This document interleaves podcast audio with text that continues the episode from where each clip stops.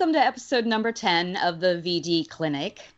Um, I'm your host, Vanessa, and now with me is my new co host, Daeron. Say hello, Daeron. Hello, everybody.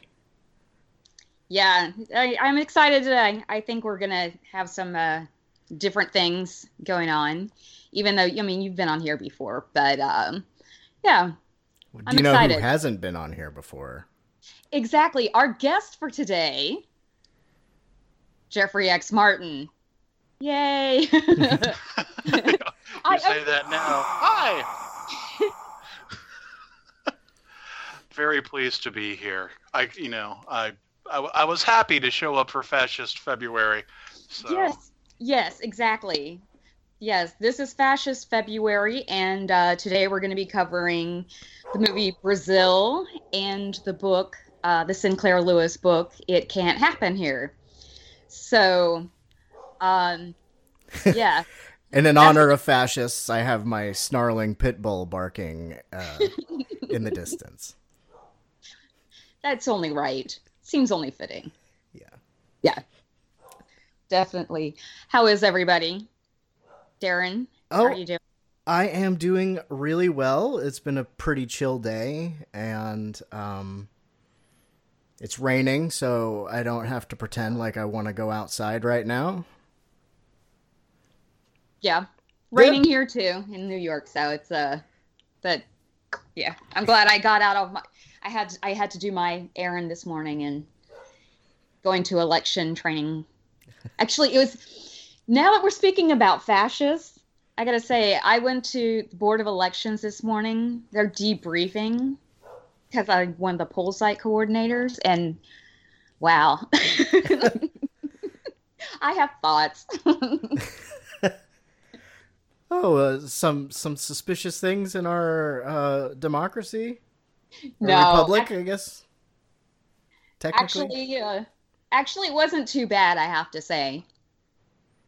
Um considering i mean we're doing pretty good uh the borough of brooklyn we didn't have that i mean we were pretty like numbers are down as far as like measures of um like invalid ballots and that kind of thing.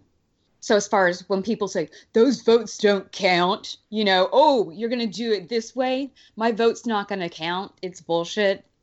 Hmm. they're only a small number out of the like hu- hundreds of thousands of ballots that were cast if not you know whatever million in brooklyn alone and only like 1200 were invalid that's not bad I was led to believe that voter fraud was rampant in our country, and people are bussed in. Uh, illegal immigrants from Mexico are bussed in from Canada to Vermont. That's not true. uh yeah yeah not happening The Overground And- Railroad getting people Yeah, back into America. And the thing about the votes, those 1,200 votes that didn't count, the vast majority of those were because people weren't voting at the right place. Like they went to the wrong poll site. Oh. And that's something simple. You See, know. now, I heard that every Democratic vote was actually from a dead person. True. Also true. Paid for by George Soros, Yes. allegedly. We'll throw that in every once in a while. Well, interesting that you should say that about the the um dead person voting. When um I I this particular poll site that I work is one of the few um Republican and uh, districts in Brooklyn and in New York City entirely.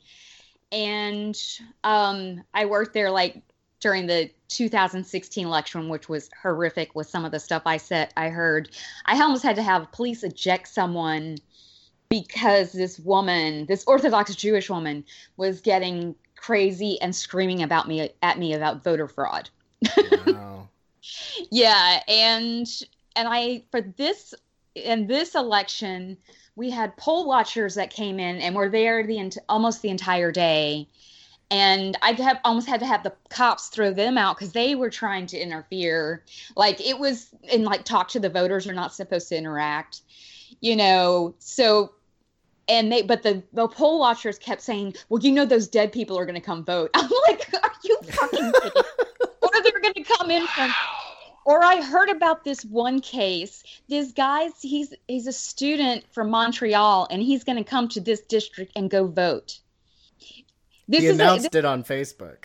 yeah, it was this crazy conspiracy type thing that I heard all day. And I heard it during the first time I heard it really was the 2016 election. But this this last time because it was the poll watchers too. It was just bananas some of the accusations that were being made. You know, and you're like, "Really? Do you you don't understand like there are measures put in place so that doesn't happen. Like it's and again like i said once you know like the affidavits and things like that that people the special ballots that people fill out those go to headquarters. They get tossed if someone's even like a in this case brooklyn borough resident you're just in the wrong vote wrong, wrong poll site you know mm-hmm. So you can't do that like there are all these different things i don't know i had to hear about that this morning anyway sorry i derailed that a little bit got into, got into some of our movie and book conversation already but hey, we'll pepper it in until we we go all all about it. But you brought it back. You Yeah. brought it back to how are you doing, Jeffery Martin? I'm fine. Yes All right. I mean, after that, elaborate Are you registered to vote in the proper district? I'm sure Um, you are.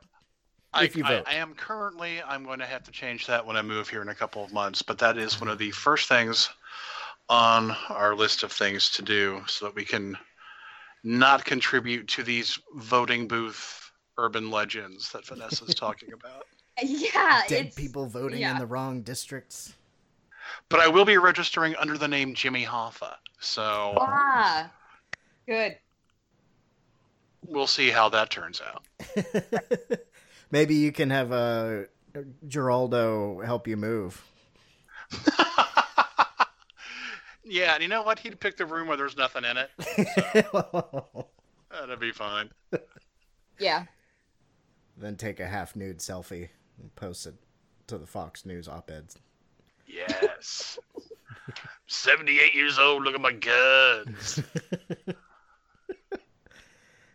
Oh, that that is a frightening image. But do you know what else is a frightening image? well what's a frightening image Terry Gilliam's Brazil. I don't That know. is absolutely true yeah. I guess Uh, we should probably before That we is go one of the any weirdest further. segues I've ever heard in my life, Daeron. Holy beep. well, you know what? Why don't we uh, take a break and then we'll come back and uh, yeah, we'll talk about that frightening image. Maybe you'll think of a better segue then. I I think yeah. I'll try. I'll fill out the right. Yeah. okay. Okay. Did you ever see a film at such a young age it left you traumatized with cinematic wounds? Ah, necrophilia. Ah, ah, ah. It's a dead issue, man. Don't don't push it. Cinema Psyops is a weekly podcast documenting an ongoing experiment on the mind of an unwilling test subject.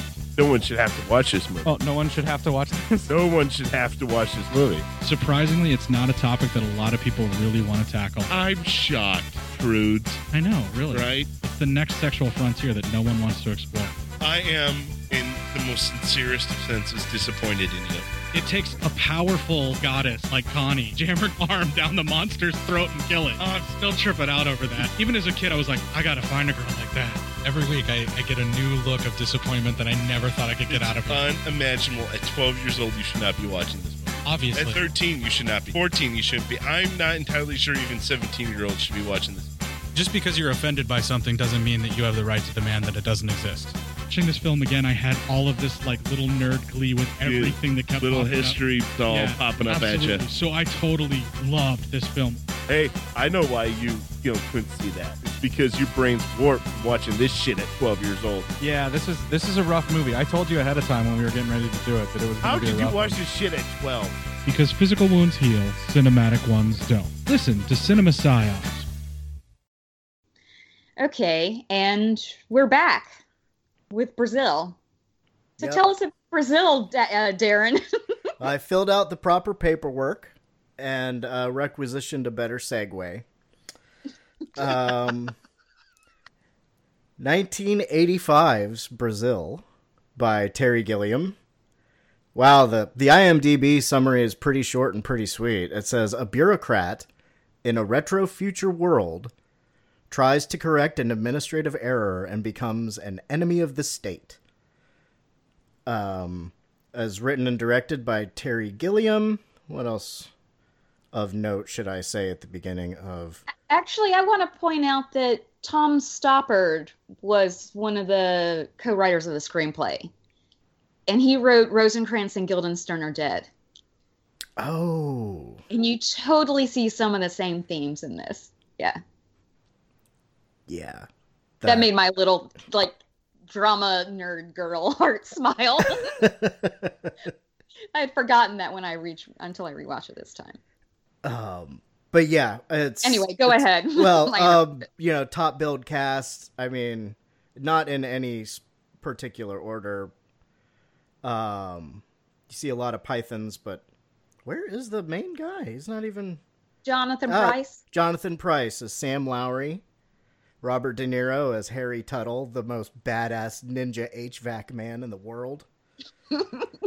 um, yeah, I mean, there's Ian Holm, Bob Hoskins, Michael Palin.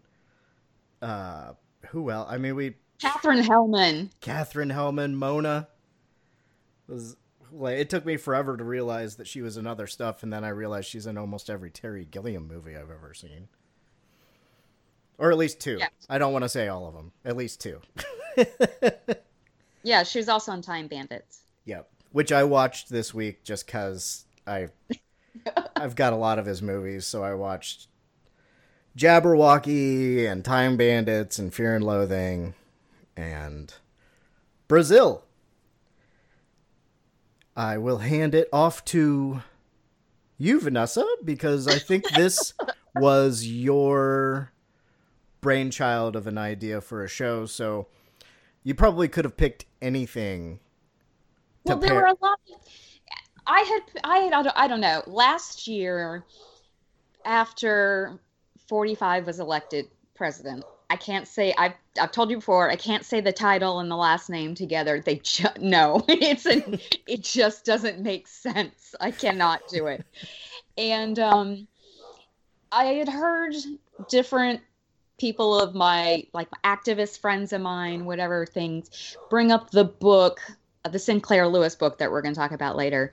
Um, it can't happen here. And so when David and I started, we were starting the podcast, I said, you know, at some point I really would like to do this book. And we kind of just kind of get pushing it along and couldn't figure out what movie to do with it because there are so many different, you know, options. But I think this actually ended up working out perfectly because of the whole aesthetic it has going back to the like 1940s um, fascist era. Uh, and then i mean and with the some of the clothing just s- subtle you know attention to detail and all the aesthetic bringing back that imagery the propaganda posters and everything totally goes with you know it, it just it i don't know it has it has a surprise it has a modern feel about it you know but it is very distinctly uh retro. Yeah and i i've always liked that about this movie. Um and and I, i'm a sucker for that kind of thing anyway and i think that's i mean all the time but i think that's part of why i like terry gilliam films I mean, I have I haven't seen everything he's done, um, but He's done what, 20 movies? 18, tw- 20 movies? yeah, something like that. Um, X, do you know? I think it's more like six or seven. Is it? Really? Well, let's see. Um, okay, Time Bandits. I know he did. I don't think he directed Jabberwocky. I think that was Terry Jones. Uh, Nineteen let's- credits on IMDb as director. okay, so like Brazil, Fisher King, Baron Munchausen, hmm Meaning of Um, Life. Meaning of Life, which was a co-direct with Terry Jones, Tideland, and I guess the man who killed Don Quixote is coming out eventually. Yeah. Oh, co co directed Holy Grail with Terry Jones. Right, right, right. yeah. So yeah, he hasn't done as much as you know he should by rights, but he's also had a lot of interesting problems finding financing too. So. Well, eh, right, exactly, exactly, because this is, is really a, such a a distinct vision visually, but just the entire story and commentary on bureaucracy. I mean, that's yeah. I I don't know. I I I was messaging uh Daeron the other day about this and I work at a corporate job I have for about 15 years. Um I worked in other slightly different kinds of corporate environment, but this is one very specific one. And I also work on the 30th floor so when I was watching the movie and they have the, like the 30th floor, like he keeps going back up there for the, you know, I'm just like, oh my God, his his horrible corporate life is my horrible corporate life. And they just moved us into this space and you know what? Um his desk in there might have been bigger than mine. Like I don't know if I have three feet of office space at this point. I mean, it's it's bad. Yeah, Oh, it, it, that just sense that you're jammed into like a, cog in the machine and getting lost in that. You know, I, I don't. I I'm gonna try to keep all of this to an exist. You know, so I won't go on to an existential breakdown. about my my sensibility in that environment, but um, because I'm not that person, you know, I just uh, for whatever reason, my desire to uh, and need to pay rent and have health insurance has kept me there. You know, that's a lot of jobs or that situation. I think one of the real stars of this movie is the brutalist style of architecture that Gilliam uses. Um, Yeah, You know, very small offices, desks that go through walls. It's like Mhm. concrete container living where you can lift up somebody's entire house with a crane right. it's transported somewhere else and it's all connected by ducts and hoses and wires and just those structures provide this kind of stark uh, difference between you know the haves and the have-nots and it's an almost subliminal reason for the domestic terrorism that you see in this film that struggle is real because you're living inside of it think think Right. think watts in the 70s think cabrini green you know Right. Mm. so yeah just the very look of the film is designed to be oppressive i mean it, at the end when the when when sam is you know having his moment with michael palin it literally looks like he's inside of an abandoned nuclear reactor yeah. Or a grain elevator. yeah it is just gray gray gray and every and you know there's well, a lot so of much even the costumes have these different shades of gray like it's it's all very complex and subtle but you see it with the architecture too you're right Well, the shoe lot of- hats. And a lot of things are are the shoe hat oh my god oh my god the, the shoe hats the Katherine Helmond, the leopard print shoe hat on, on that red that red orange like cartoon hair is the I love that image. Like that's that oh, it's beautiful. It makes uh, yeah, specifically like the costumer and me very very happy. Cuz I well those are also very fun type projects to work on in my opinion. Um I- that- have- like you I have- see a movie like this shoe and I'm like what? Have you made shoe hats? Uh no, but I've made some other really crazy hats and headdresses before. Nice. when I worked in theater, and for me, those were that. And I when I see movies like this that have these different, co- um, like all the different things, like uh, Jonathan Pryce's kind of like his dream, like armor and uh, angel wings that he kind of has. Like that's a I l- always love working on those type costumes. And you can see so much loving care was put into all of that. Like and Go ahead. you- I'm sorry. you, but you're right. You can see it with the architecture in there too, and like the sets. I think the technical term for shoe hats is actually shats, but probably probably shouldn't get into that. That's a different kind of like it- film with shat on the head. Yeah, exactly. I think Exactly. most of there's a lot of shots that are underlit too. So you've got this mm-hmm. brutalist architecture, you've got the strange costumery, but you've also got a real film noir feel to Right. this movie too. And you know, he's filling with Dutch angles. Everything is always just kind of off kilter and weird. So between all of that and the the, the cobbled together almost 70s meets 50s technology and and oh my god can you just those damn japanese baby masks Oh. God, dude straight from the from the video for, for for the walk by the cure yes, and and they're just everywhere in this movie and it freaks me out so yeah there's it is designed to unsettle you visually which i think psychologically gets you ready for the message that's actually being brought through in the story exactly, exactly. Yeah, it's um. I don't. I don't. It and the um. What was I? Hold on. I had a note here that I was. I'm trying to find it. Go ahead. You guys talk amongst yourselves. I I was just gonna say somewhere around the point in the movie where we were last talking, one of my favorite of the propaganda posters shows up, where what suspicion breeds confidence. yes I was, I was just going to talk about. I was just going to say something about the propaganda posters. Oh, they're And- wonderful. Oh my god, they're fantastic. And I really got looking at a lot of propaganda posters when we started the podcast mm-hmm. because we wanted the retro like look and, and feel with the name or whatever in the song. And so I was looking at at- so the, all the propaganda posters that appeared in this movie were just fantastic. Like loose talk is noose talk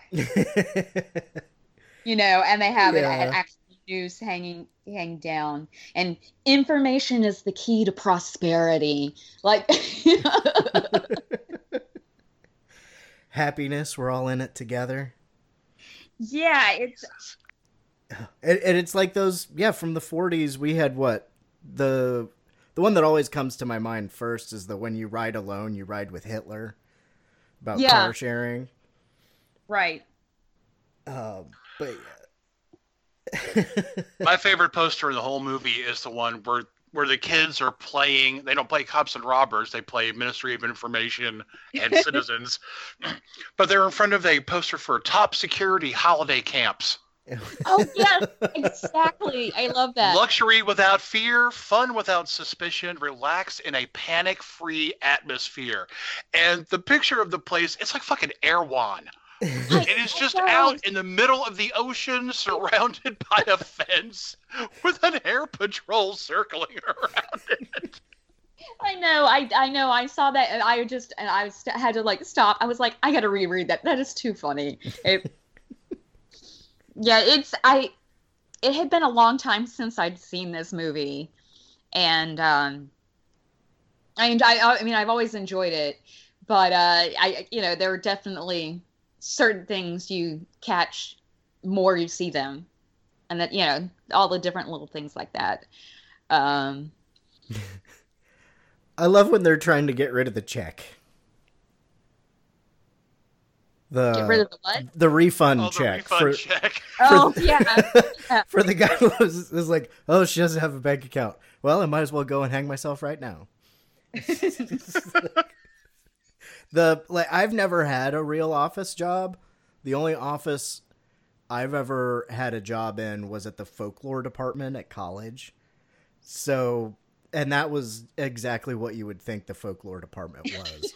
you know, and they used to share an office with the medieval studies department. So, I mean, there was people walking around with pieces of armor and, you know, old books and, you know, mountain mountain recollections of medicine magic. And so it was very casual, you'd say. Um, so and since it was a university job, they weren't very bureaucratic. There was like, yep, gov- you know, every, it'll get paid for, whatever. So Yeah. this is all sort of through other people's eyes, but it's what I imagine an office job would look like. It's not Ex- far off. Yeah. Ask X. Have you ever had um an office job? Yeah. Oh yeah. And um I the the last time I had an office job, I had a, a small breakdown and I haven't been able to go back to an office for I don't know, about eight years now. Yeah. Yeah. So so I'm not I'm not I'm not for it, let's say. it's soul crushing. It's soul crushing. I don't like it. I can't do it. It is, however, where I, and I may have told this story on other shows, but indulge me because it's it's actually kind of funny. This is where I th- this is where I got my name is from that horrible, soul sucking office job when I worked at this place. And, you know, they're they're putting in all of your information. Well, my real middle initial is W. Okay. Okay. Uh huh. But at this place, they had my middle initial as X. so like my login was all JXM, some number, I don't know, but I don't remember what the hell it was. So it was like, you know, this is actually a way cooler middle initial than what I actually have. Yeah. and so and so it just stuck. People at work just started calling me X, and then that's been pretty much my entire name ever since. Just eponymous. Just that's Yeah. not the right word, but you know, I have I have a one letter name, and that's how people know me, like Madonna or Cher. exactly. Oh man, that's that's good. And they were one letter off. Uh huh. Which, Buttle Tuttle.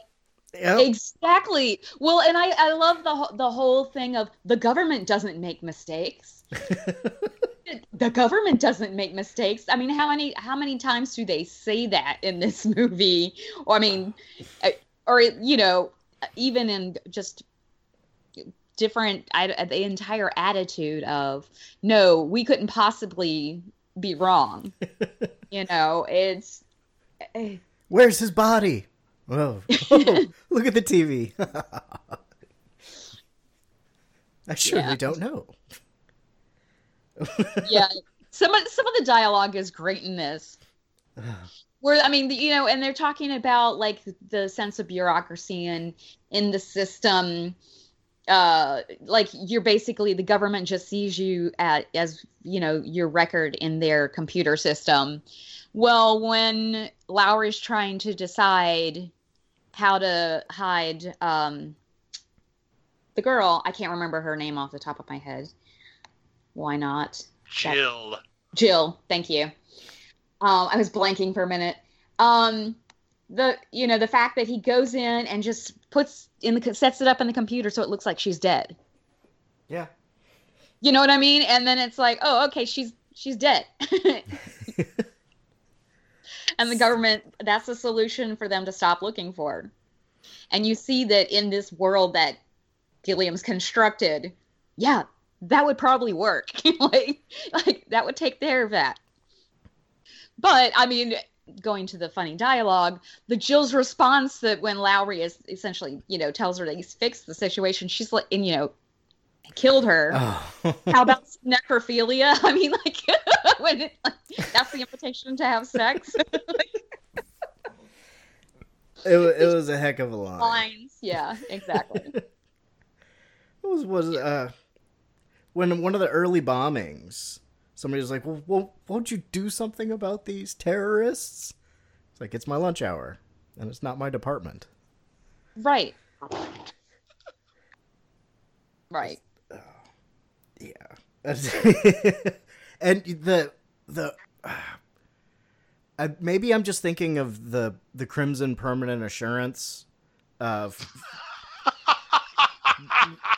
which I'm pretty sure the music that's used in that is on one of the things that the boss is watching on TV. Yeah, I was going to bring it up. It was during that western that they're all watching. yeah. It's it's like the imploding, crushing weight of bureaucracy, bureaucracy, and the I don't Terry Gilliam's like what Britishness or view of the the British inclination to acquiesce to like structure. He was the only American in the Python troupe, so he always approaches everything he does with that view of the outsider. That's yeah. It, it seemed like he's like this is kind of like um he didn't direct a fish called Wanda, right? He didn't have anything to do with that. No, he Just- did not. Oh, okay. Then never mind. I was gonna draw off some like. It seems that he has that, like you said, the outsider, the like. This is.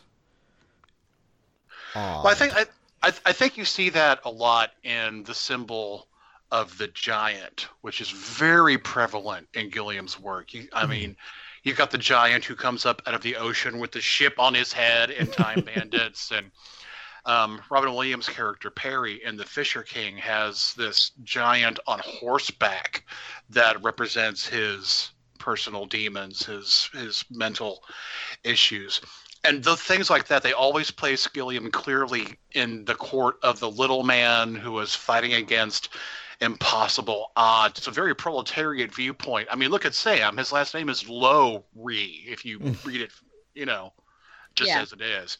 So, yeah, coming from the place of the low man, the little guy. And I've always loved that about Gilliam's work. Yeah, he even had a that second of giant imagery in this with the guy looking over the nuclear reactors model. Right. Well, and the, and the giant, the, the, the samurai guy. Samurai. I Yeah. was just gonna say that. You know and, and every time sam has that little flying dream where you know there's the earth itself tries to attack him or the samurai warrior is trying to swat him down i just think oh look there's my writing career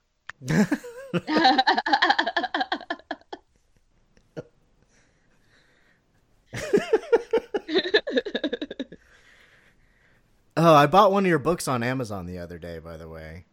did you I oh did. Thank you for contributing to the cause yeah, I've I've thought one of your books before too. I haven't read it yet. To be, I Yeah. but but I was working on this. This was one of the longest. Well, actually, this this is the longest thing I've ever read for a show. The book that we'll get into The- later. that's that's that's fair Um, Yeah, Darren, just be glad again. Be glad you didn't have to read the black metal one, which was like five hundred something pages. Ooh, that yeah, that would have been a And tough even though task. this this one was just you know shy of a four hundred, it was it was definitely dense material. so yeah. yes, X, I haven't. I know I got one of your books too, and I haven't read it yet either. I have to say. it's okay you, you could just stare at it and treasure it just be like ah i now I, I i now have this I know that guy. Yeah, well, I, w- I will get to it. Uh, no, I will get to it. I I have yeah. There's so many books I'm trying to get to. I'm trying to get better about my reading, and yeah, this this show's actually been good about that. But Can we talk for a second about Michael Palin playing Anyway. super effectively against type? Oh, yes, please. Yeah. please. He Yeah. he is a malicious son of a bitch in this movie. He's cold and calculating and murderous, and he is great. He is the perfect embodiment of bureaucracy at its worst. He is comfortable with both red tape and the red red groovy. You know, he's read like the Seven Yeah. Habits of Highly Effective People just over and over again. He's got the calendar and screensavers, and he is just scum. And he steals every fucking scene he's in. The Yes. sequence where he has taken his daughter to work. Oh. Oh my god! And he walks in. He's got blood all over his smock, and he's just, oh hello, oh, and he can't remember her name. Yeah. She keeps going, no, I'm Holly, and he's like, oh whatever. That's actually Terry Yeah, Gilliam's exactly. daughter. Oh, Was it? yeah, who's really named Holly? So that's very funny to me. he is so good. So good in this. I, I mean, he's always been one of my. Well, I, I don't even want to parse him out. I like the Monty Python guys. Uh, Yeah, and you see Palin and you think, oh, okay, good. I'm com- I know his face. I know his voice. I'm comfortable with him. Here comes the comic relief. Nope.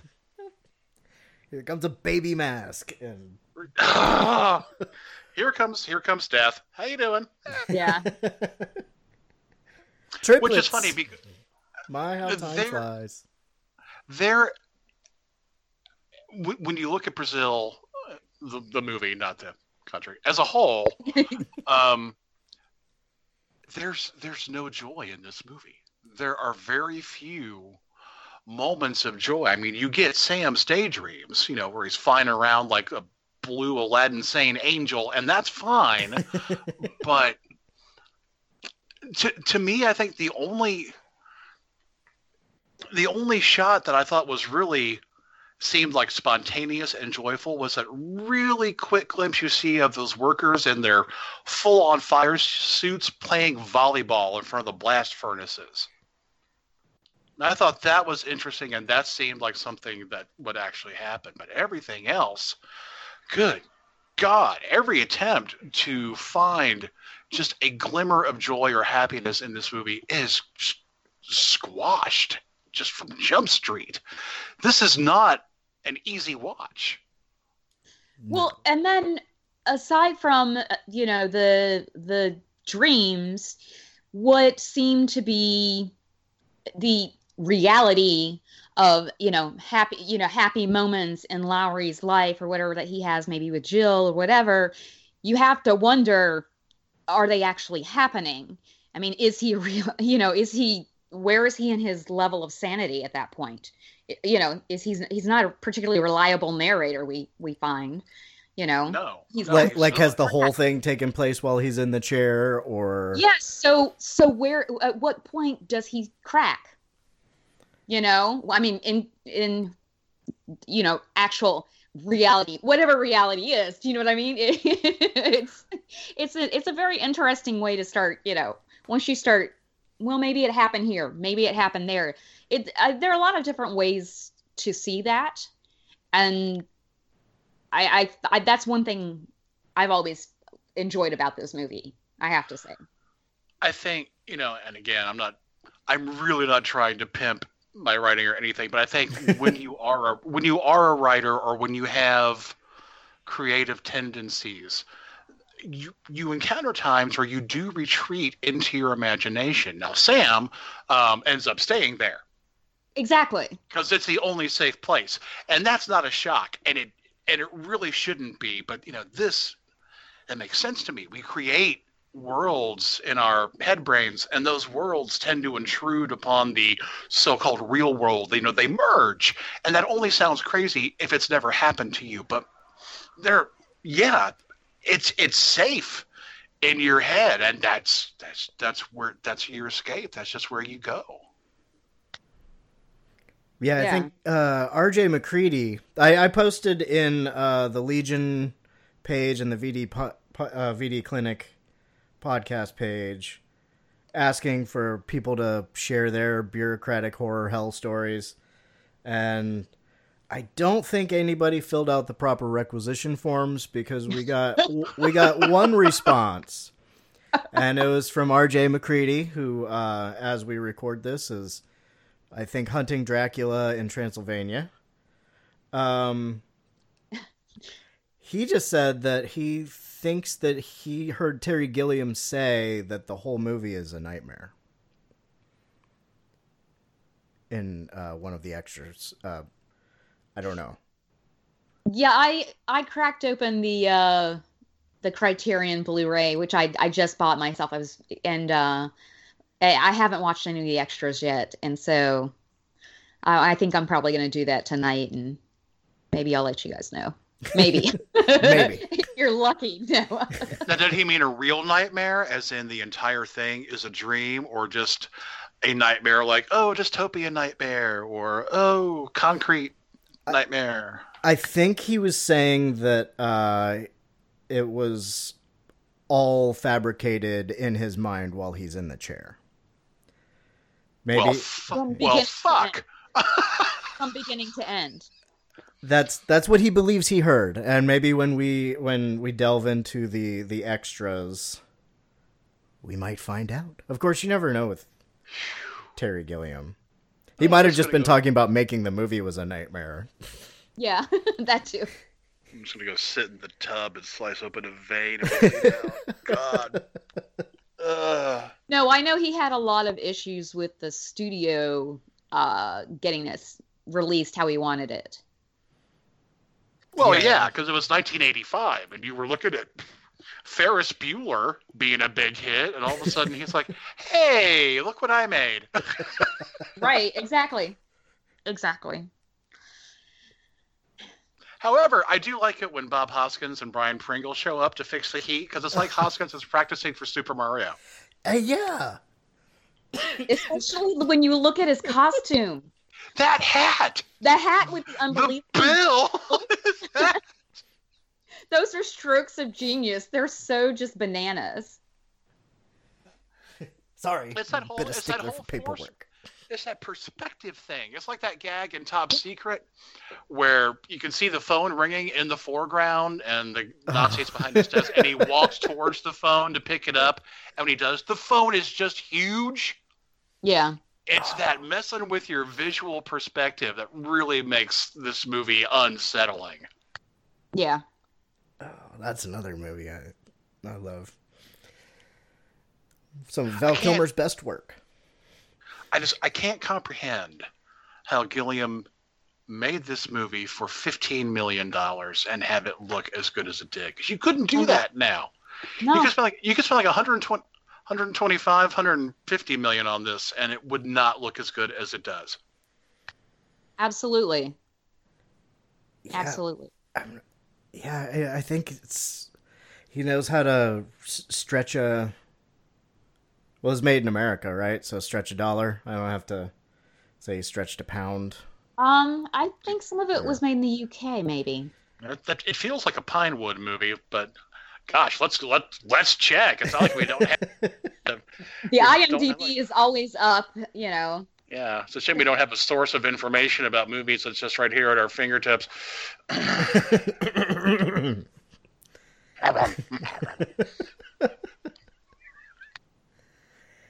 yeah, I Uh, think it's U.S. and UK. Yeah. There you go. But I love that we're all like, okay, I gotta look now. I'm like, okay, okay. Filmed in Brazil. Okay. Who can find it first? but yeah, this this movie is just it. It had also been a long time for me, and you know, I it's a long movie, but it doesn't feel too long. But it still takes up that much time to watch, right. You know, so I don't get around to rewatching it as often as some of the other things, and uh, since Filmed filmed in the UK and France. By the way, Oh. no US filming. no U.S. Okay, well, he There you go. To, he knows how to stretch a franc. and uh because what he didn't somebody's wife knit all the chainmail for Holy Grail, like one of the the guy's wives and her friends. It, it just seemed like he's he has a good DIY ethic that uh came from his early days. Yeah. But I don't know, you know, I I'm not too learned about Gilliam as as you know, as a fan of his movies. That's pretty much all I know. Um, Mhm. But yeah, it's he fills the screen too. He always does that in all his movies. He just totally fills the frame. And Right, right. yeah, They- every, like, everything is a, a feast for the eyes. Just as far as the the composition, you know, and just like the colors, everything. all the ducts everywhere. Oh yeah, yeah, The rich people have fancy ducts. Yeah. And exactly. pneumatic tubes coming out of everything. Pneumatic tubes, right? but yeah, that desk that you pull back and forth between through the wall and uh, teeny tiny screens with magnifying glasses on them. Everything that's supposed to make your life better is so much more complicated. Right, right. I, I loved when Tuttle filled up uh, Super Mario's spacesuit with toilet juice. yeah, that that was that was nice. I think that's really when uh, Sam understood that it's fun to try to beat the system because he laughed really hard at that. Right, right. That's kind of when he thought, oh, okay, maybe there's something to this subversive action I keep hearing so much about. Exactly, exactly. You know, and and and it goes. I mean, and it really, you know, examines like what exactly what exactly is subversive with the government. You know, uh, just because you're labeled subversive, what does that actually mean? What are you doing to? I mean, is it just because you talk, uh, you know, about certain things or disagree with their ideas, or are you blowing things up? You know, or in some cases, are you just existing? Right. Exactly. Exactly. Yeah. That's um are you of a certain economic means? Like it really definitely I mean the the kind of interjection, you know, on classism in this uh you know, it's the haves and have-nots of course, but uh it's it's all about the political pull too. Because Are you an old Mother. white guy? well, yeah, exactly. Yeah. But, you know, the fact that Lowry's mother is friendly or potentially romantic friendly with whatever high up minister of information guy and oh, right, with her photo on his desk. yeah, exactly. Maybe it's Like- his dad. I forget. Did they say anything about his dad in the movie? No. Hmm. I, don't, I love how the maitre d starts to push him away at the restaurant. She's like, "You recognize my son, don't you?" I'm like, "Oh, yes, sir." Yeah. It's it's very very divided. And I mean, the '80s were like that too. I guess it's always like that. I mean, I didn't There's- vote for you. Not my king. You know what? There's a weird, and I just remember this. There's a um, there's an old skit from Flying Circus that kind of echoes that, where the two women, one of the women is talking about her son and how he's grown and how how cute he is, and it's John Cleese, and he- he's like, he's an adult, and they're talking about him like he's a child, and he's like, "Mother, I'm the spokesman for the Ministry of Finance," and she's like, "Oh, isn't that cute?" Yeah. So yeah, I mean, debilitated with no definite mommy issues. It doesn't want the um, promotion that she's been that she's managed to obtain for him through who knows how, even though we can guess. Right. So he's he's Sam is really pulled in a lot of directions by things that he feels he cannot control. And once he starts to take control of his own life, that's what counts as subversive behavior in that society. And that's uh, depressing a lot. and I'd like to retreat into my own head and not think about that. Yeah, it's um, I I know it's a hard one. That it's just would he have been happier just to stay as is, you know, and just exist without the promotion or without you know going on this whole trying to fix you know a wrongful you know a wrongful conviction essentially. You know or you know whatever paperwork mistake would he have been would that have fixed his situation? And is or is his situation better for him to you know make the choice for himself and or try to go you know even try to use this connection that his mother has obtained you know to you know do something that potentially could be positive you know in freeing jill or well finding out more information about her but also i, I feel like he's he's trying to correct more wrongs you know just like okay i'll infiltrate the upper echelons. Um although i mean he's completely inept at it you know? Because again he's not well when does his break insanity happen? Uh has it Right, all happened? right. you know it it it it, it all it does that. Is he completely sane at that point? And this leads to his ineptitude puts him in a situation that just leads to him breaking completely. I, I mean it's i don't know if the question is answered. And I'm there's some there's something to be said for trying to subvert the system from within the system, oh but it absolutely. but yeah, it doesn't work out real well here. no i'm all for that actually. If you can do that and have something good come out of it right on because sometimes that that's part of what needs to be done in addition to people staying completely outside the system you got to get it from both sides Precisely. yeah But- just my uh just my thoughts hey, well, you've been inside the bureaucracy. don't remind me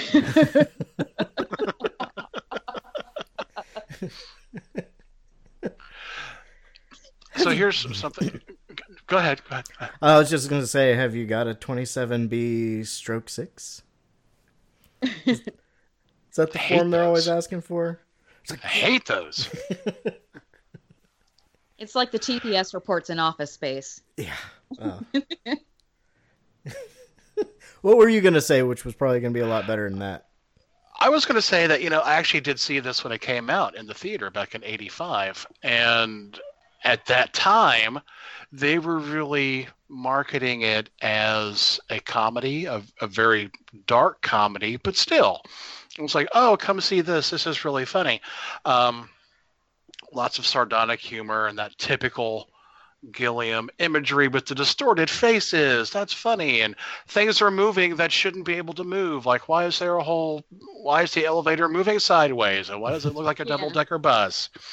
So, and all that. And then you can see like there was just almost a mythological sense of conflict, you know, between when, because in the preview, of course, you can see Sam flying around and trying to whack people with his tiny little dagger.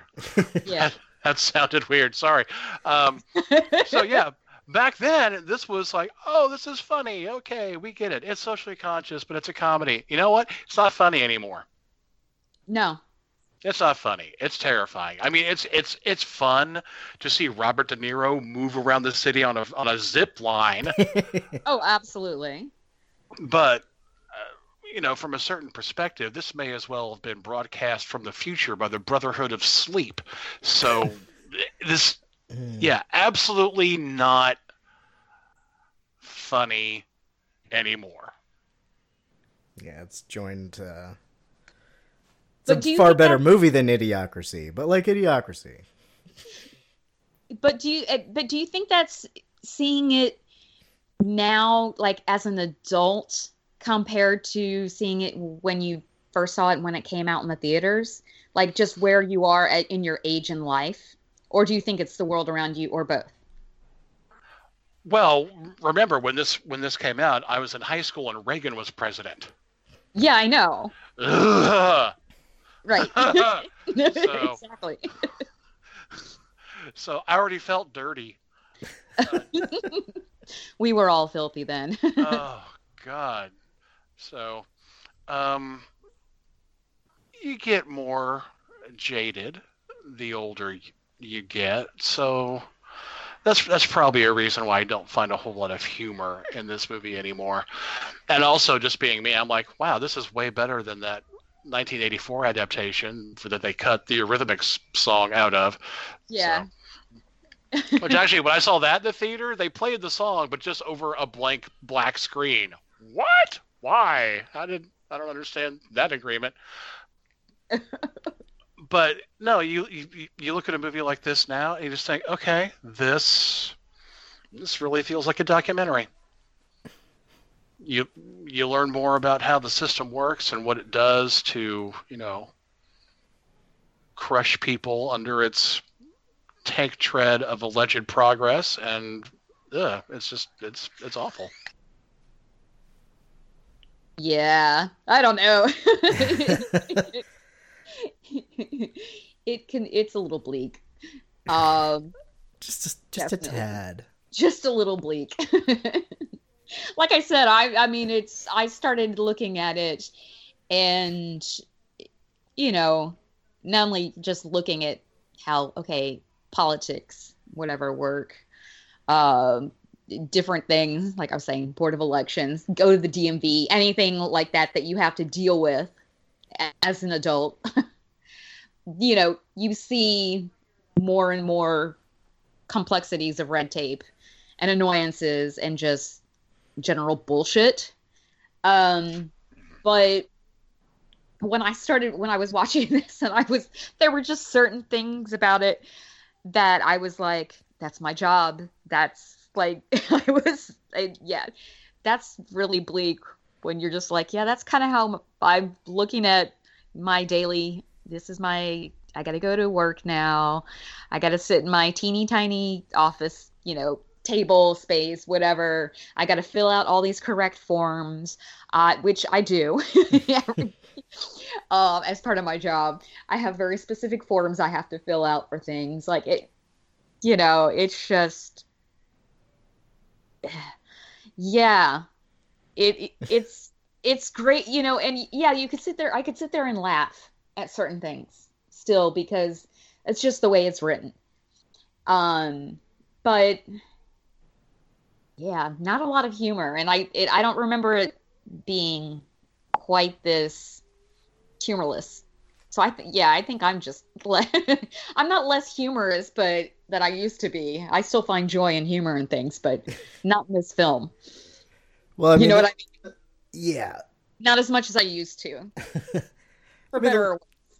For better or worse, you said. Sorry, I didn't mean to jump Yes. on you. Yeah, for better or worse. I mean, the last time I saw this movie, uh, you know, Donald Trump was some idiot in New York, you know, that had a failed football league. the world was a little bit made a bit more sense. Not to get melodramatic, but you know, like that'll sort of take a lot of a lot of wind out of a lot of sails. Um, it was still a still a lot of horrible things going on, but uh, yeah, I, Yeah, I but- you. and you weren't seeing this resurgence of like the white supremacist like fascist thinking you know and people having to punch nazis in streets like I don't know, man. We had Nazi punks, yeah And They had to fuck off. skinheads who'd show up, to, right? Skinheads who'd show up to matinees and just try to hurt everybody. Those were oh assholes. really There- Oh yeah. Oh yeah. well but we didn't have it didn't seem to be to the degree that it is now where they Uh, had po- with political power Open The political Nazi power punks for of the sure. 80s are the white supremacist leaders of the day. yeah They all got suits and jobs in the Trump administration. Yep. Stephen Miller, I'm sure. Well, he's only thirty something, so he wasn't there in the '80s, but he was. He knows who Swervedriver is. You can't. Yeah. yeah, I'm sure that's he fills up uh, Trump's iPod with uh, a bunch of that stuff while he's watching Fox and Friends. Good morning, sir. Do you enjoy Nitzer Ebb?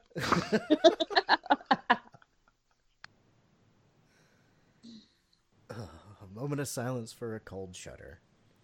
Uh, Sorry. no, I mean it's February. We're talking about bureaucracy and fascism, but I repeat myself. Because yeah, this Uh. isn't just a movie about bureaucracy. There is a definite fascist aspect here. Yeah, and then especially when we move further on and get into the book, um, which yeah. which is even more focused that way. But yeah, there's the I mean the Ministry of Inform. It's very Orwellian, and I know that's on purpose. Yeah, there were a lot of nods to Orwell in this, as far as like different like way things were numbered or like references to things in you know novels and that whatever else like from Orwell. So not just 1984, but so it's. I I think it was a I don't know if maybe that was part of what affected people seeing it in the theater too. Is 1984 had come out, that movie, Mhm. you know, right around the same time. Did people want to see another kind of dystopian future? I don't know. Well, the thing that Brazil had going for it was you didn't have to see John Hurt's dick. That was on the first poster, right? it was. That was the first poster.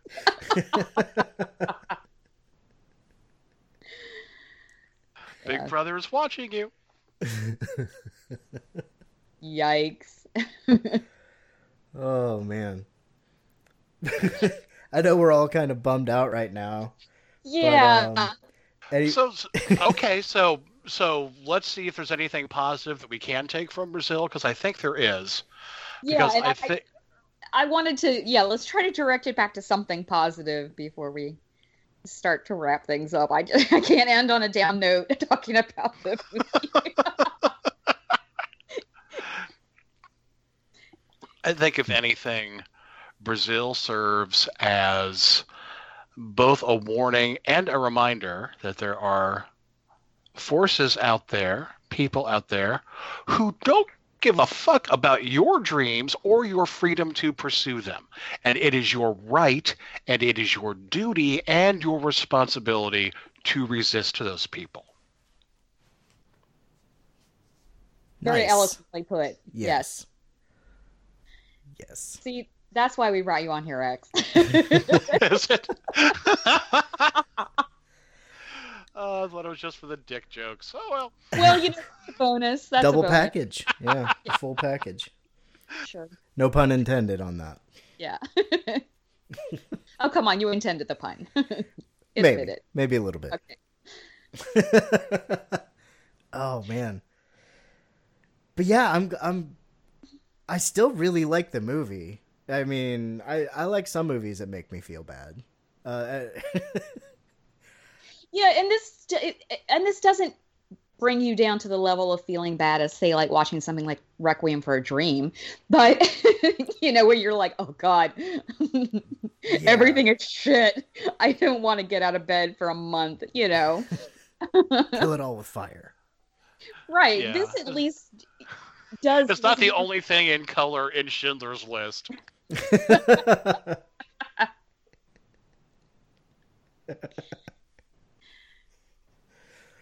Yeah i think i think i think it's there is some sort of sense of hope in here in resistance. But uh it is a yeah definitely cautionary tale and and uh yeah everything x said that's that was that was a very good way to put it yeah, yeah. I think I think that was that was the uh, that was the cap on that.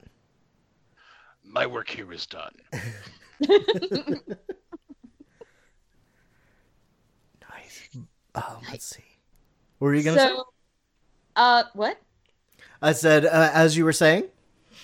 Um, so would you recommend this? Uh, X? Oh, sure.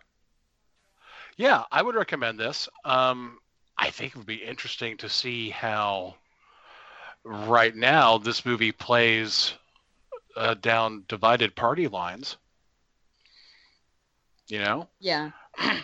It's- I'm sure you'd have one side going, "Oh well, that's unfortunate, but that's that's just the way things need to be," and the other side just like, "I'm going to burn you down." Right, I'm going to burn down your house. Um, so yeah, I totally recommend this. Um, if for nothing else, the the thought that you know fascism never leads to good things unless you count revolution against fascism. And even so, that's something that you never really see come to full triumphant fruition in Brazil. So, yeah, don't No. Don't go in looking for you know puppies and rainbows, but it's definitely worth watching. Yeah, uh, Daeron? Oh, easily, and especially to any any fan of his other movies. I think this, you know, if you've got a day, you can watch two of his movies, maybe three.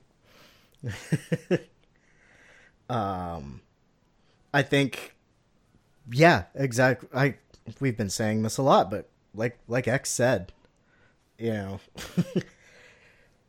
if you, especially if you're prepared for it, because I think like the second time I ever watched this, I had forgotten the ending, and so when they were driving away in the in the truck after the daring escape, and uh, they're driving away into the sunset bordered by billboards.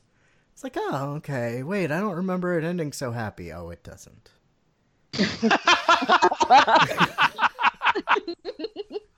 Oops. That's right. you know, it's the parents exploding with the toaster oven. It's, you know.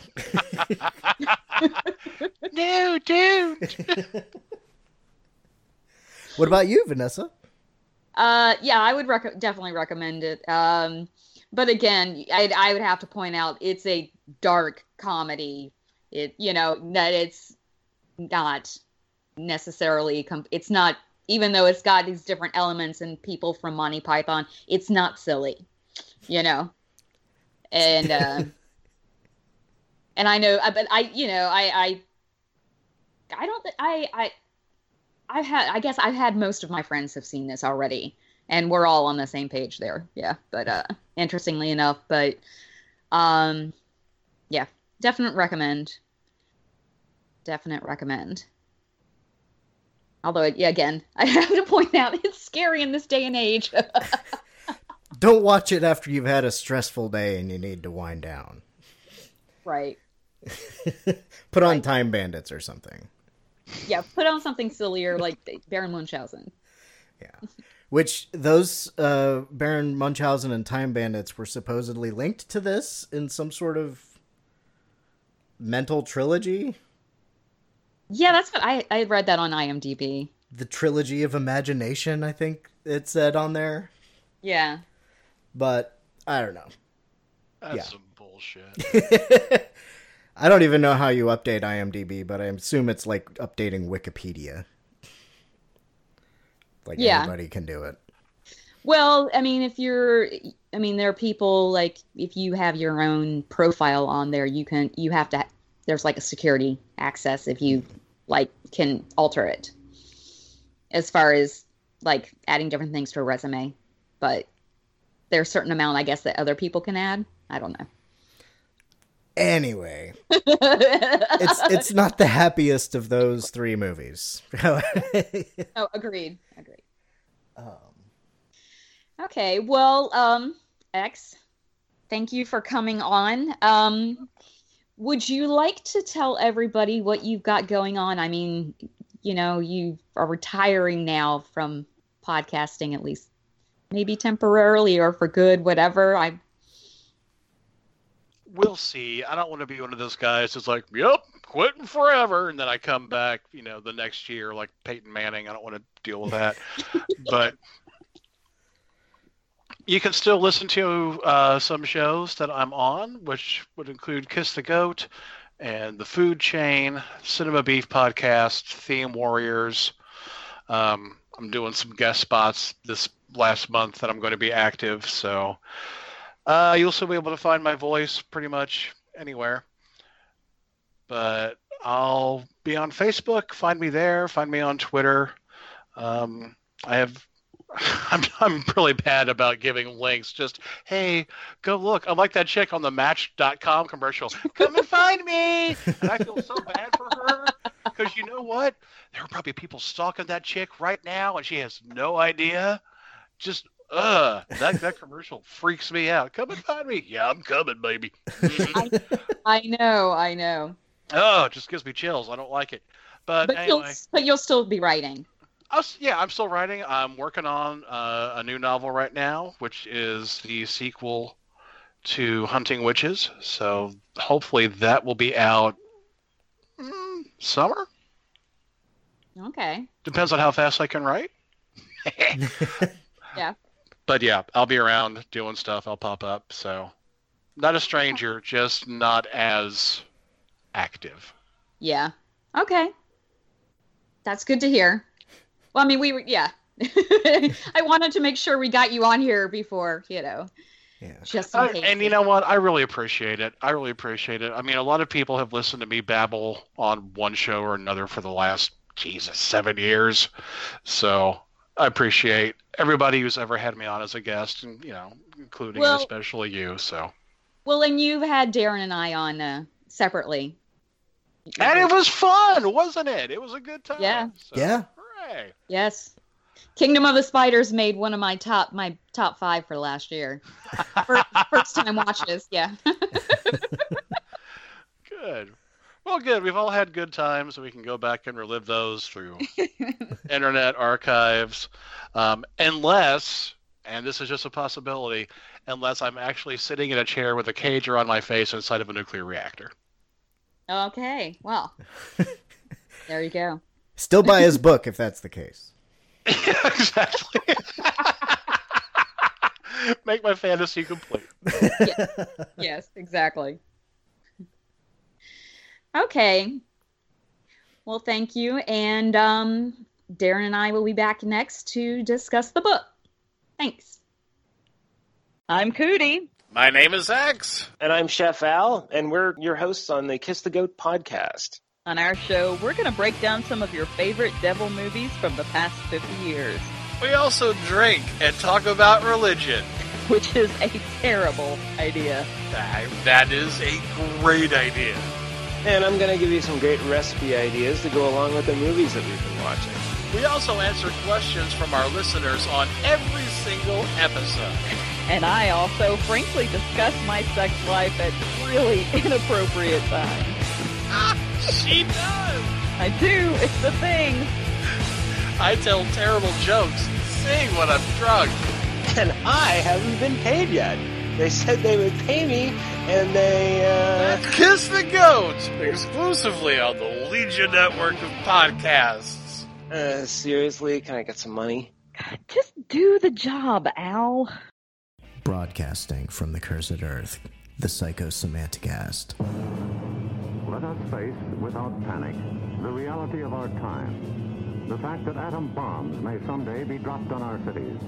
And let us prepare for survival by understanding the weapon that threatens us. to have a uh, an ignorant, uh, thin-skinned megalomaniac uh, who sends off uh, you know, Twitters at 3 a.m. if somebody angered him. neo-Nazis turning up in Washington D.C. to have a rally saying "Heil Trump."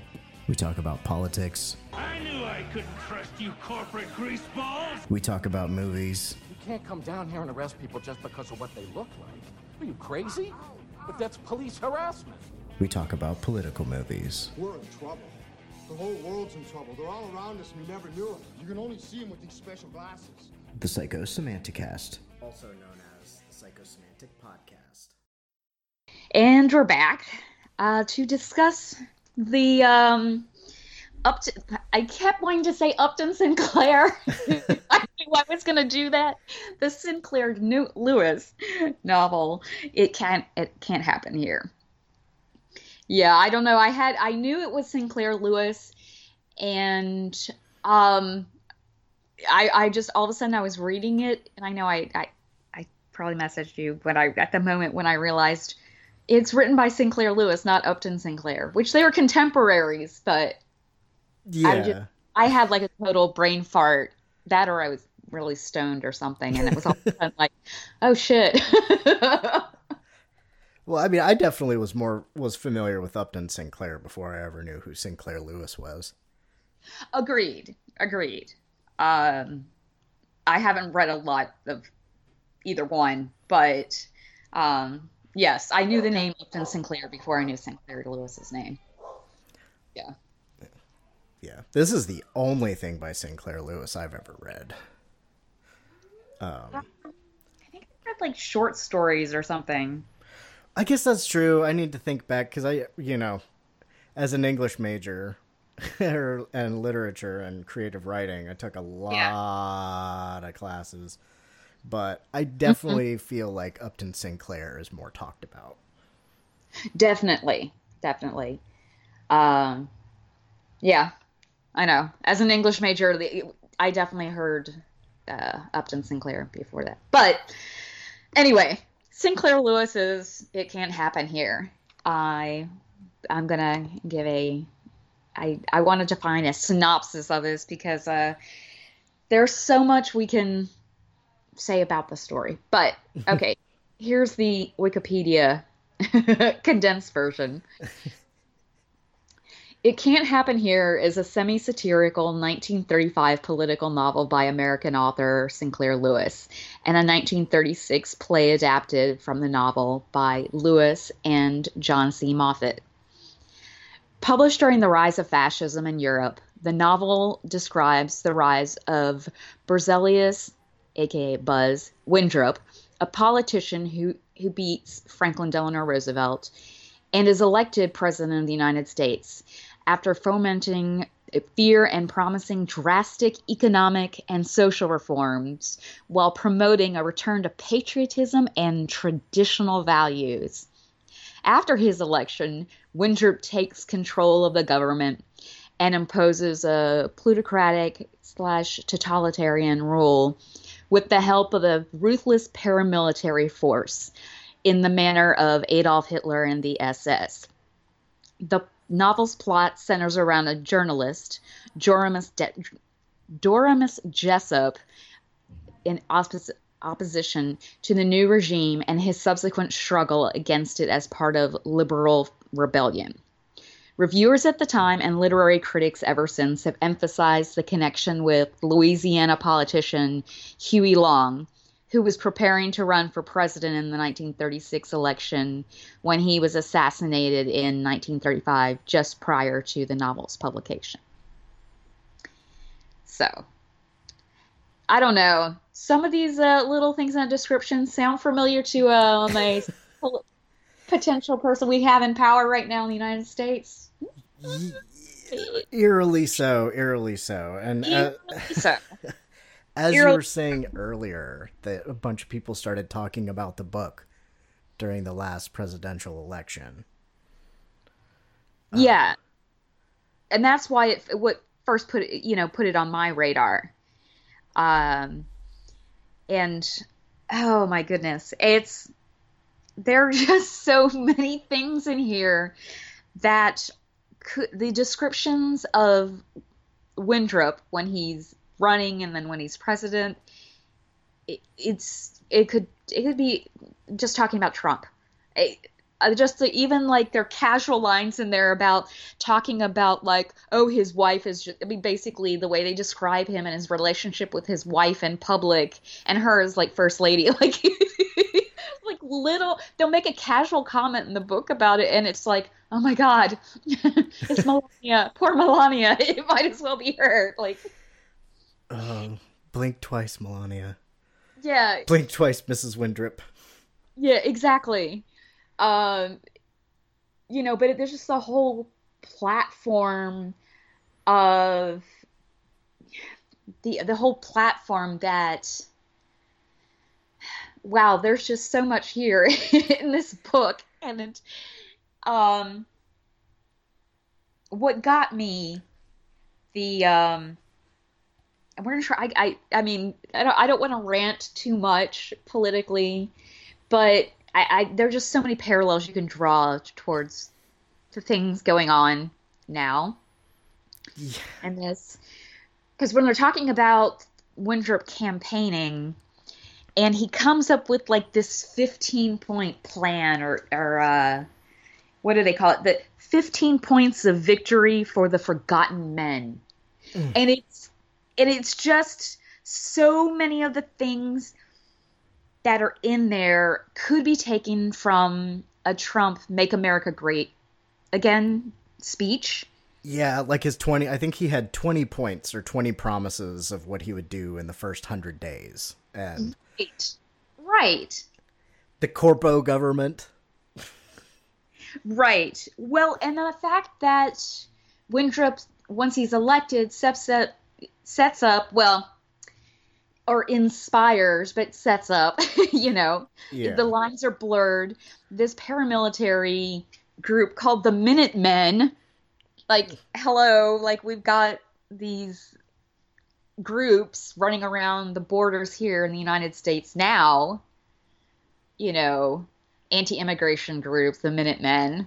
Um, like The the Not that. Nazi the the the khaki, the khaki uh, uniform. Oh, right. I, it's just so many things, like little details. You're like, I could be watching CNN and see that today. I mean, we're not in the extreme place that the book takes us to, but not to remain on a bleak note after our Brazil discussion, they're just, it's like you could see us, we're not many steps away you know, it's that cautionary tale of we're gonna go down that we we can't go down that rabbit hole. Yeah, uh, like he keeps repeating at the end of so many parts. It was like, "Oh no, can't happen here," and then it just each little step, each you know, it's eerie. It it was. I think that's part of why it took me longer than usual to get through this book, which is about what 400, 450 pages. Um, I think my copy was like three eighty five or something. Oh, okay. So yeah, uh, It wasn't the biggest to print, though. I will say that. Um, uh, it, well, yeah, and it was just there's it's really dense with information. I mean, you follow the main character, um, the journalist Jarmus Jessup. It you know, and it's how he ends up. I mean, it's just you might as well be saying fake news, like it's being, like the stuff that's being thrown at like his his little newspaper that he's got going, and you know, and how it's like he has to start suppressing that, and then he starts an underground newspaper, and the Vermont Vigilance, or was that the Vigilance? Not Vigilance. uh, yeah, oh, yeah. Yeah, Vermont Vigilance. But and they, you know, and and he ends up that I mean, it was written in 1935, and there was that anti-communist sentiment here in the United States at that time, Mm. and they really talk about it in this book. And you you know the fact that once he starts realizing these different things of okay, I'm not totally there, but it, it's the communists. They have a lot of good points and why they're opposing the government, you know, and different things, and they're willing to, you know, put their lives or whatever on the line. Like I need to, I guess, step up. Like he's just kind of realizes he can't sit there. It's that level of resistance with like Brazil. We were talking about Lowry. You know, realizes something has to be done. Yeah, uh, uh, what uh, another another person sort of uh, well, sorry. Uh, they've got some tongue tying names. Thank you. Um, but yeah, so yeah, there's Doremus Jessup and Senator Trowbridge, Mm-hmm. and yeah, but the whole it's, I mean, it's as bleak as it sounds. It's just shows how easily it could happen if nobody cared, and that that's I think one of the things because everybody got swept up in the oh we're gonna get five thousand dollars a year and America will be great again. Exactly. It's totally what it is. Um, totally what it is, and and and it's not. There are moments where it's it's got this darker humor about it, you know. So it's not it's not as bleak as it could have been. Yeah.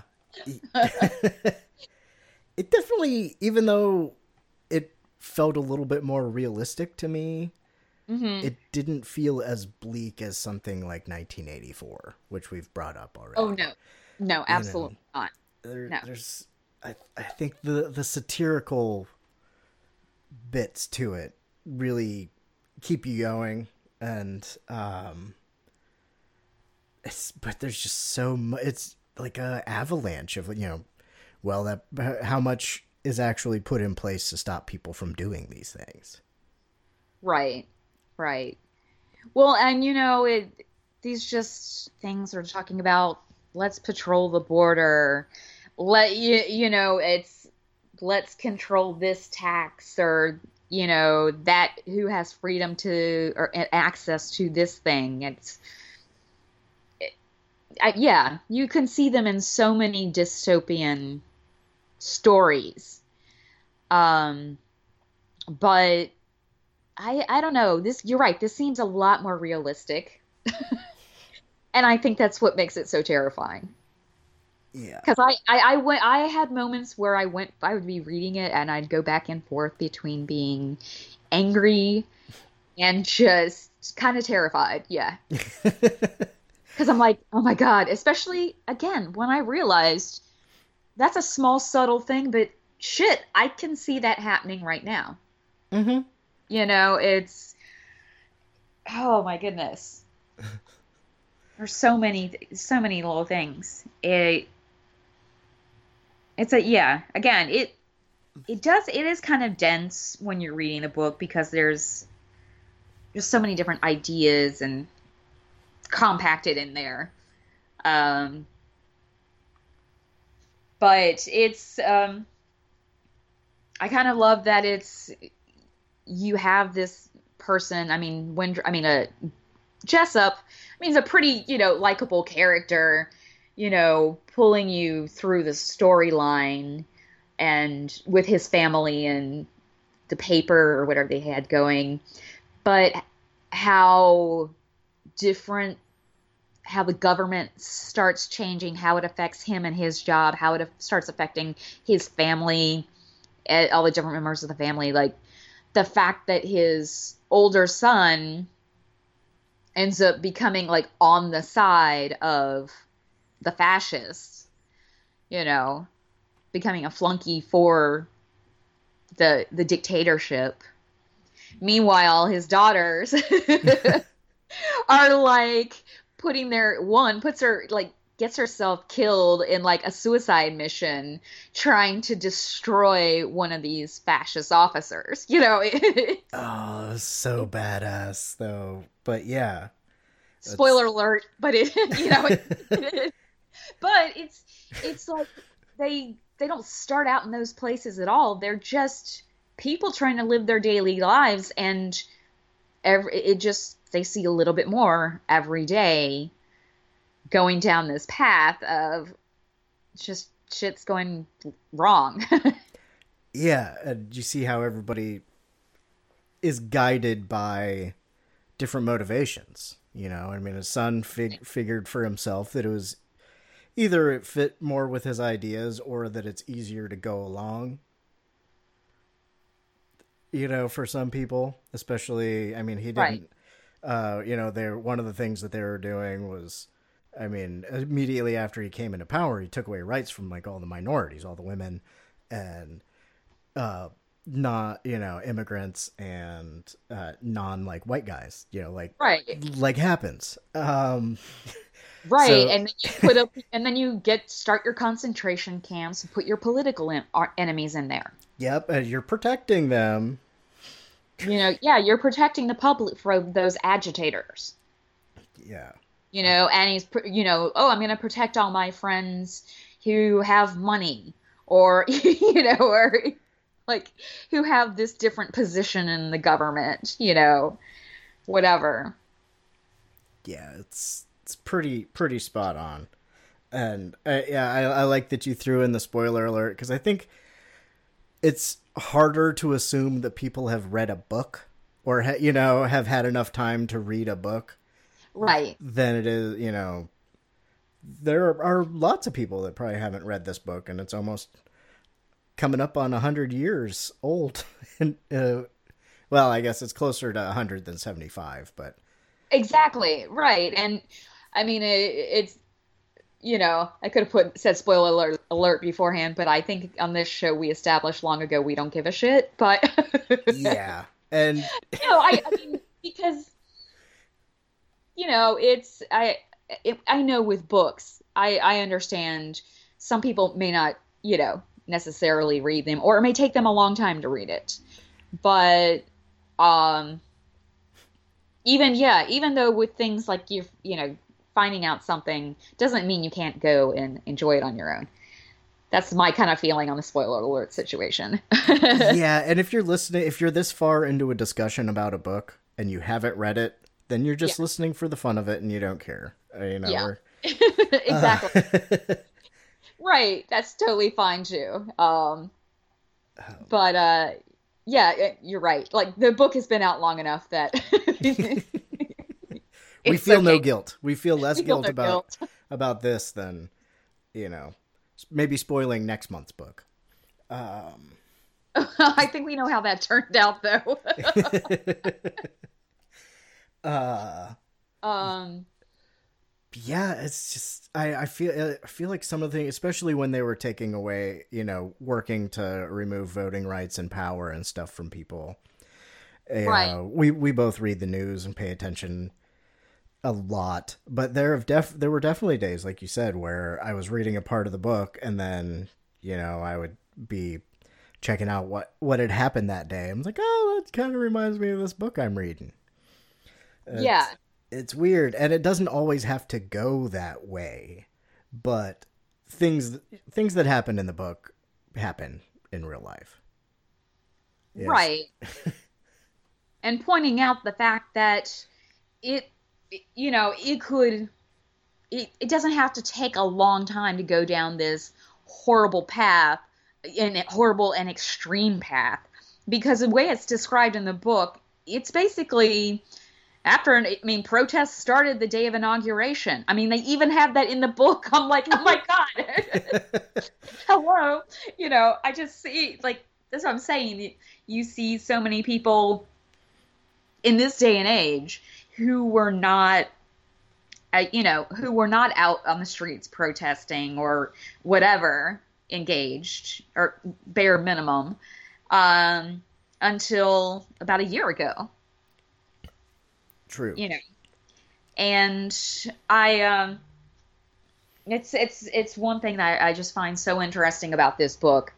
And the fact of where they how you see it once it gets to its extreme point in the book and they tell you how short of a period of time it's been like you go it goes on and tells you this whole story but it wait there's it, he waits Sin, sinclair lewis like waits this long time i think to say like to mention the time frame of Mhm. all government changes so it's like all of a sudden like oh shit it ha- he's barely even been in office a year and all and this is where he is. Yeah. like once you realize that it's like oh oh man it's much more serious than you think. And it's the the little changes can add up quickly. And people can be like everybody's complacent you know and all happy. And but once I mean they talk about in the book and you know see how people or maybe sup- that supported this candidate once that candidate's in office this is where they've hit their point that they're disillusioned. And you're seeing it you know you see it more and more. Yeah. Sound from Still has extreme support from the evangelical set. Uh, no matter no matter what they've done, right people are being called liberal with that slur in the pronunciation. mm-hmm. You know, um, str- you know, yeah, stoking stoking the flames, trying to drum up a war. right to build popularity and consolidate power. Yeah. Well, when they, you know, they were having the whole thing about patrolling the Canadian border, I was like, I was waiting for them to say, "Can we build a wall?" I was waiting for that, but Back then, people would have laughed and been taken straight out of the story. yeah. But yeah, it's, it's just, you know, the lackeys getting put into place, deregulating everything to strip that sort of control, especially, you know, eliminating parts of the government that would keep his branch in check. It's, it, Right.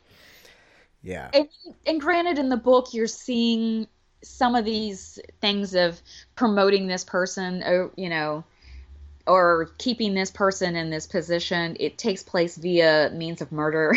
you know, it's it's not just oh I know so and so. It's oh I'm going to kill off this person in this position and put so and so in it because so and so agrees with me. Yeah. We're maybe not killing off people now. Um, not yet. Um, But or, yeah. that we or that we know of. yeah, as far as we know. yeah, as far Um, as we know. But yeah, what was there? There were at least two coups within the government. Yeah, it's um, which makes you wonder. Okay, put it in today's perspective. Will there be a coup or will there not? I, see, it. I was a little shocked. Yeah. I, I there's not a lot of things that he. I mean, it, there's been a lot of oh Jesus, he really. But I was really shocked when he went after the press, Yeah. the FBI, the CIA, yeah. all at once. You know, usually you need one of Yeah. them. One. Right. Um. So it's it's just so bizarre. It's and then I mean I'm sure oh. there I I would imagine more of the people in the military that share his views in our life aren't high ranking enough to do the stupid crazy things that he wants to have done. There are some. John Kelly's a piece of shit. You know, he's Right. he's nativist and he's anti-immigrant. Anti-immigrant. Um, but it, yeah. I don't know. It's so many parallels, like you said. I don't know if the military will help him do any coups, or, or Right. help. You know, Right, and we're not at the level, thankfully, of you know, we're thankfully we're not at the level of violence that this book portrays. not But- yet, but still, it's on the rise. Right, and or even these vigilante groups, which in the book wasn't the the Minutemen or whatever, weren't they? Didn't they start out as a volunteer like thing, and it wasn't like an organized military thing? Correct. It They was just, started on their own. It was like a militia, rabid supporters. hate group. Yeah, Yeah. yeah. So what's to say that's kind of well? Yeah, you're right. It's happening now.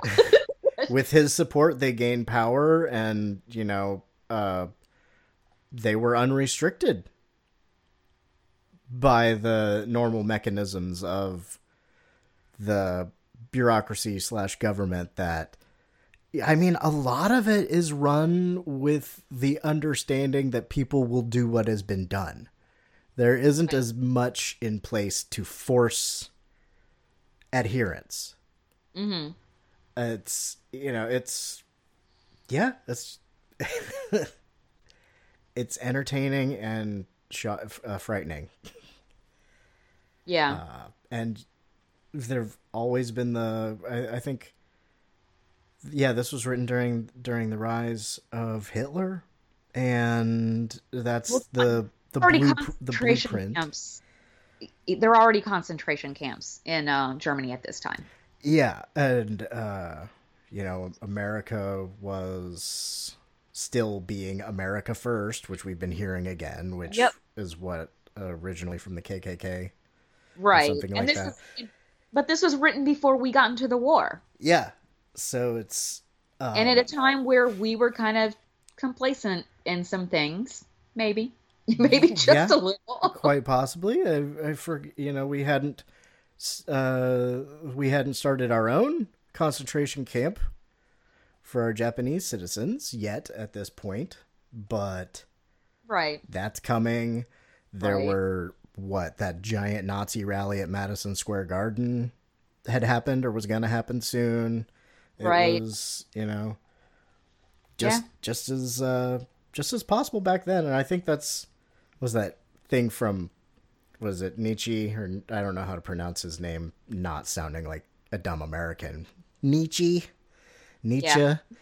Yeah. Uh, that Rusty Cohle took for um, True Detective. The time is a flat circle. It just keeps happening uh, with little differences, and um, I think that's one of the things that I liked about this book was that it showed you that more people will have a tendency, I think, to resist that sort of bullshit than eventually. You know, it's easy to whip people up into a frenzy with a lot of false promises, but Right, which is one thing I found interesting about the book, which I'm like, oh my god, that's so much fucking Trump. where they de- where Jessup describes early on, while it's still he's still campaigning, that this guy can talk and whip people up into a crowd, and then when he's finished talking, you have no idea what he said. Mhm. I'm just like, oh my god, it's so fucking true. Like, if if I didn't know that he doesn't read, I would have thought that uh, Trump had read this book, but right, right. maybe he get- listened to the audiobook. Uh, Cliff notes. Oh, yeah. It's it's the blue it's the blueprint. It's like the um I was just talking about this the other day, uh the the dead zone. Uh Stillson. Mhm. Yeah. You know, he's the type of guy that would show up in a limousine and put on a hard hat and say he's a man of the people. You know, Right. it's Right. Yeah. I uh and you know, it's um what I had a po- I had another point I was going to make, but I can't remember what it was. I'm doing good today. I really am. Um, hey, you well, I think this has been a of hell of a show if I don't say so myself. the the board of elections sat me out this morning. it really did. Um, a few hours of that. That's always fun on a Saturday. Um, which you know, it, they. I was. I. I found it interesting actually that in the book they didn't bring up anything like. I mean, they did have the thing about like voting rights being taken taken away, you know, and and different things like that but I felt like I mean it's it could have been an opportunity to question about questionable voting ethics and you know that kind of thing could have been thrown in there too. But I don't think that I don't know that that what the I guess it was was it the prevalence of in like the 20s and 30s when there were like in Chicago you would find all these dead people voting and it was a real problem. Mhm. Or like gangs in New York. Yeah, but I want to say it was like the 20s and 30s. It was it they started uncovering a lot of it, you know corruption and corrupt voting going on, and so I was just thought. I mean, I guess it depends on when that actually happened. I don't know my specific history on that, um, but as far as timeline goes, but yeah, that you know it's there's just yeah get elected on that make america great promise that's it's i can't say it any other way really it's just it's very eerie it's very eerie Yeah. A guy that doesn't know what he's doing, tells everybody a bunch of stuff that he's not really ever going to do, right gets elected, um, has a corporate government. Uh, he it's, doesn't like the newspapers, thinks that anybody that doesn't like him is a traitor. right Got a bunch of crazy, violent people that want to wear the same color clip, put on some khakis, and you know march through the streets with tiki torches. I mean,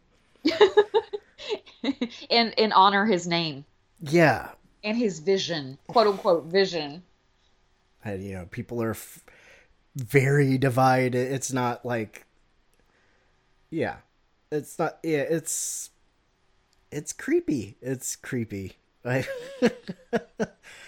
I it's I get it's it's more it's a word that has more weight than creepy, but you know it's just every time you think about something, some other part of it, it's like, oh yeah, Yeah, I um I don't know. There's it it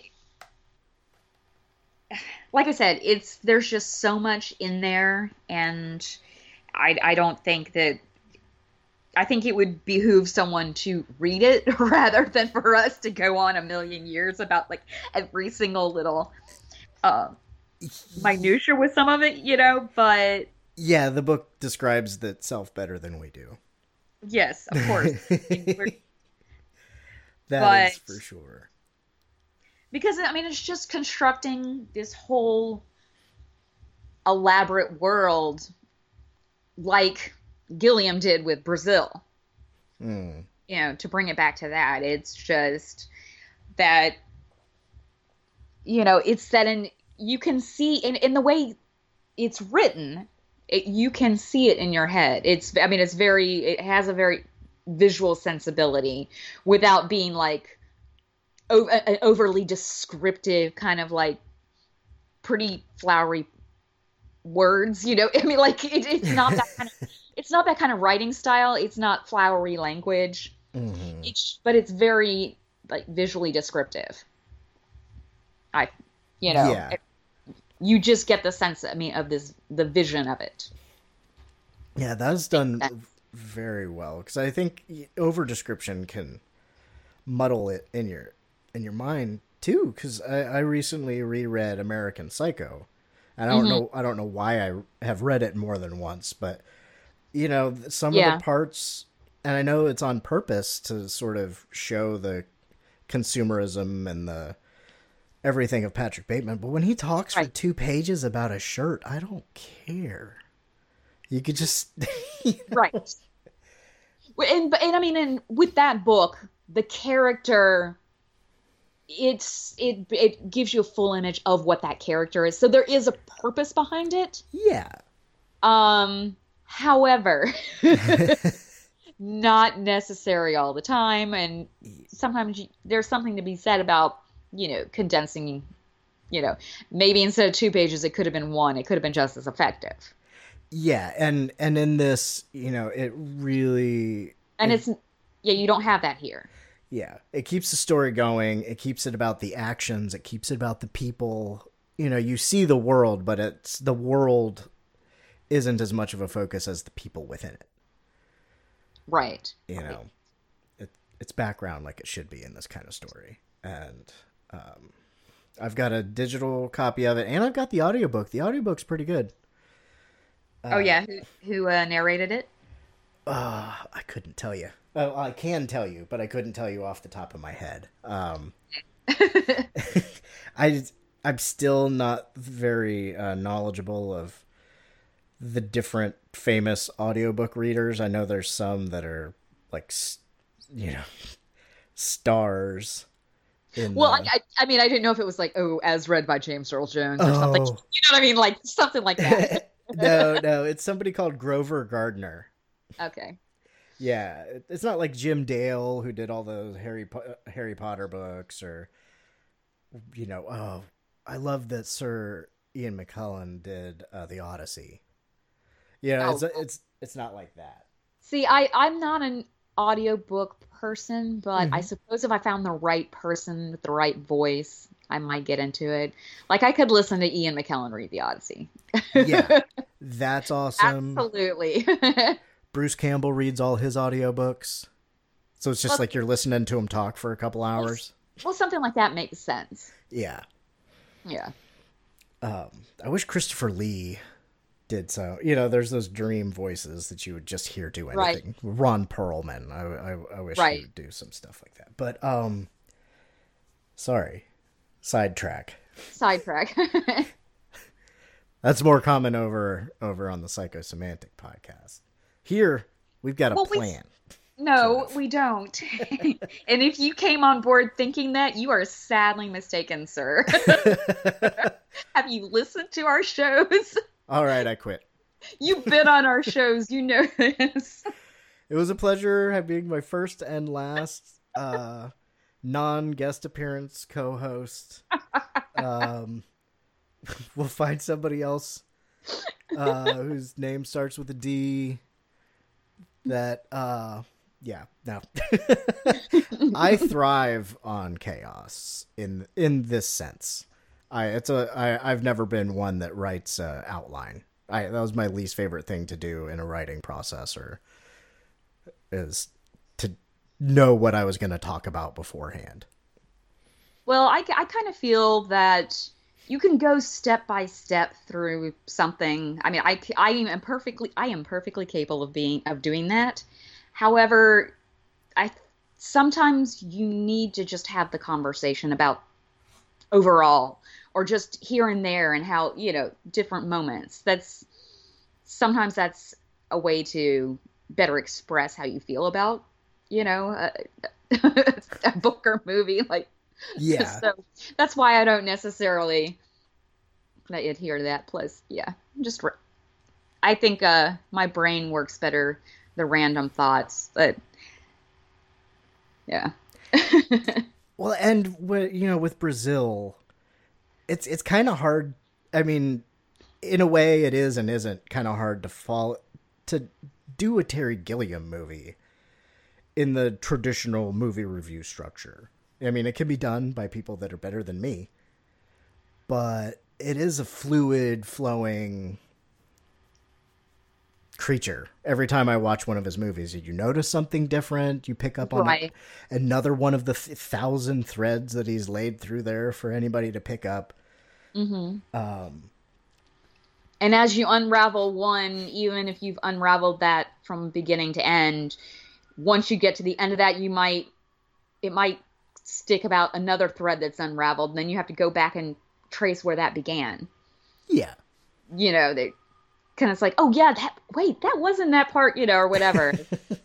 yeah. Yeah. So, I yeah. Oh, they're coming for you. That yeah, you heard the uh, sirens. No, that was the uh, fire department. not not me, thankfully. Me. Send over uh, Bob Hoskins to. you said it was an emergency. Um. So, is there anything else you want to say about the book? I I mean we could we could have talked about this for a couple minutes or we could go on for another hour. I think anybody that's listening right now that hasn't read the book if you're listening right now, you should you would enjoy it. Um obviously you've made it this far with us. But um it's kind of hard to describe that world until you see it and we're seeing some of it now, so maybe uh use the study aid. yeah, I don't know. What about what about you? Well, it's funny. Um, I yeah, I think it's because there's there's such this visionary world that's laid out. It is easier to read the book than to say everything about it. And I don't want the you know, I, I didn't want this necessarily our discussion about this book to turn into an incredible political rant. Which I mean, obviously, I knew it's inevitable. There's some ranting we've done, and that's fine. Yeah. but I didn't want this to turn into, you know, an extreme political rant about what's going on right now and all these different things and but I will say since I started reading this book last month I have already recommended it to 5 people. like that I personally know like oh my god you've got to go read this and two have already picked it up Nice. and are and they've come back to me and they're like oh my god you're just yeah they they're like you're so right so it's and yeah. and people who aren't even as you know far left as my politics are saying you know saying that and reading it. You know that makes me that makes me feel a little bit better like okay it's not just me over here like Right. someone who's a little bit more central you know. It- that that is good to hear because I definitely am largely surrounded by people as kooky as I. right yeah that's so I, I would say that's a good gauge as far as the book goes Yeah, there's something in it for anybody that lives in America and pays attention to politics at all, no matter which, you know, which strand you uh, generally tug on. There's Right. uh, a pretty good representation of the way politics have been and the way they could be. Yeah. Okay. And at that, we'll end our discussion of uh, the, It Can't Happen Here. Yay. we'll be back with something much more bright and sh- So, yeah. So next month, I'm excited about this one because this, this will be a nice reading break for me, um, which I've already read a third of the book. But nice. it is both the movie and book of My Friend Dahmer. So, nice. That's a cheerful subject. serial killers. Uh, uh, they've got a lower body count than politicians.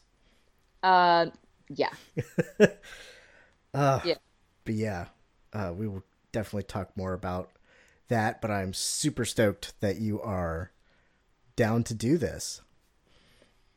Yeah, and I'm excited about that one because actually, um, I had seen excerpts from the book and for like different points, but I never picked it up Mm-hmm. until you suggested it. And I had I've actually I saw the film um, in the theater a few months ago, and actually I'm excited to rewatch it. So Yeah. I- I'm- spoiler spoiler enjoyed the movie. Spoiler alert. Yes. Not to bury the lead. yeah, not to bury the lead exactly. but it's it definitely uh, gave me a lot less uh, it got me a lot less depressed and anxious than than uh, reading this one. Yeah. That's why it's funny to say we're going to do something more uplifting next time. We're going to talk about a serial killer. Life affirming.